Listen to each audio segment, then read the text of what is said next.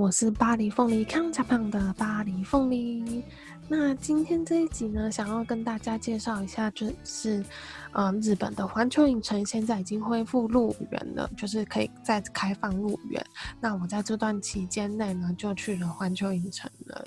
玩了一波，那跟之前疫情之前呢，其实嗯差距还蛮大的。就是大家在疫情之前呢，每次去环球影城，大家都知道嘛，人都非常的多，因为有很多海外游客，也有很多的日本游客，所以每次排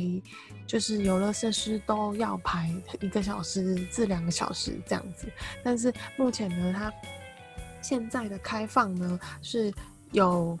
呃，规定的开放，像是他现在在六月八号到十八号的那一段时间，是你一定是要居住在大阪，并且有年间就是全年的年票，你要有年票的人，然后你要事先登记才可以入场。那他在第二阶段的十九号之后是开始一般营业，但是你还是是需要住在关西的人，你要住在关西的人才能够，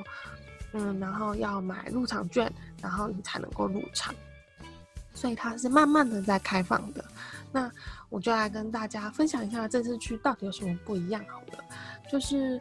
大家都知道环球就是每一年都会有一些活动，那像它今年呢，它每一年都会有一个 Universal Cool Japan，那那就是会跟很多的不同的一些呃动漫人物去合作。那像它去年就有跟晋级的巨人跟美少女战士跟柯南合作，那他今年呢就有改变。那今年的话是柯南，然后晋级的巨人、鲁邦三世跟魔物猎人。但是呢，在这段时间内，因为疫情的影响，所以他魔物猎人的这一 part 就暂停了，所以是没有魔物猎人的合作的。我是不知道他是延期，或者是说会。要改到以后的时候再办，或是直接取消。但是我真的觉得很可惜，因为我在事前有看到他《魔物猎人》的周边，真的是非常的可爱，然后非常的想要。但是他取消了以后，就是现在完全进场也是看不到任何《魔物猎人》相关的东西，就只有招牌在那边飞，任何的游乐设施是都没有的。但是呢，晋级的晋级的巨人、鲁邦三世跟名侦探柯南的东西都还是有的，而且他现在还有一个这段期间新开幕以后呢，他有一个跟嗯侏罗纪世界跟哆啦 A 梦的合作，因为哆啦 A 梦要出新的电影叫做《大雄的新恐龙》，所以跟侏罗纪有关，所以他就有这样的新的活动。那呃每年的这个时间呢，也都是环球的复活节的活动啊。那今年一样就是。虽然说他整个档期都因为疫情的关系就被，嗯，等于是都没有办法开源，但是他依然还是有在做复活节的活动。那他这次重新开源呢，他就让所有的他们的人物角色几乎。我觉得他们出现在外面的几率，就是你在路上可以看到那些人物角色的几率比之前大很多。他就是让他们出来都一直跟大家见面，而且因为是在开园，所有的工作人员呢，他们都会一直跟你快乐的打招呼，一直跟你哈喽，然后一直说，如果说你有穿小小兵的衣服啊，或者是。史努比的衣服，他们就会一直跟你介绍，大家都知道嘛。游乐园就是会这样，他们会一直去说啊，你身上的东西好可爱哦，你真的这个好漂亮哦，什么？对，因为都是他们那边买的。对，反正就是这次去呢，相对于之前人真的少很多，所以你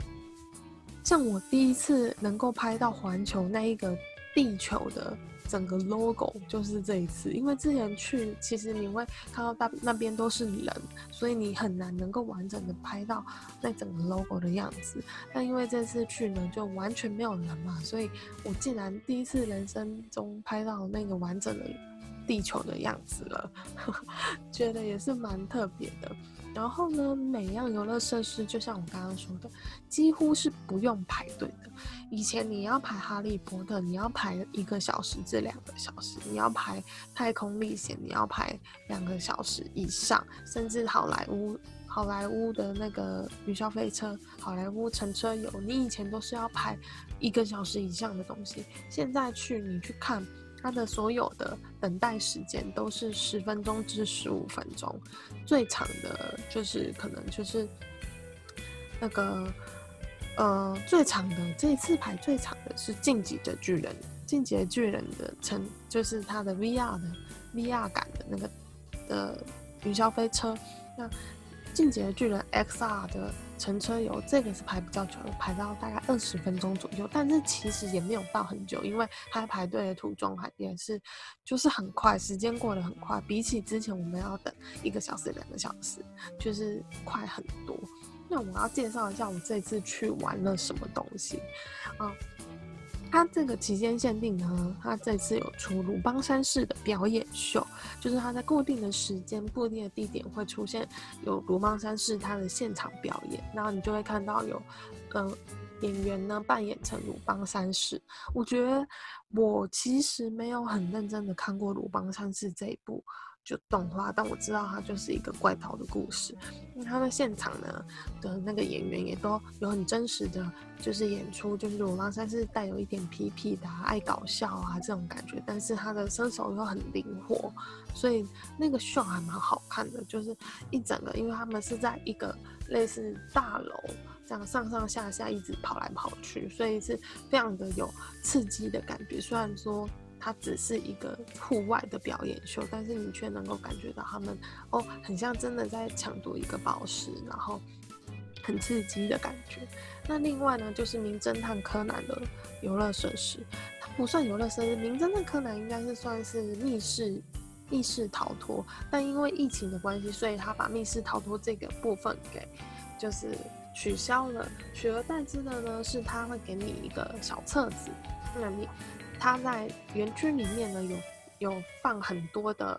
线索，你根据小册子去找园区里面的线索，那你最后就会找到那个它里面要的东西，就是一把钥匙，那就可以解答。我觉得这一个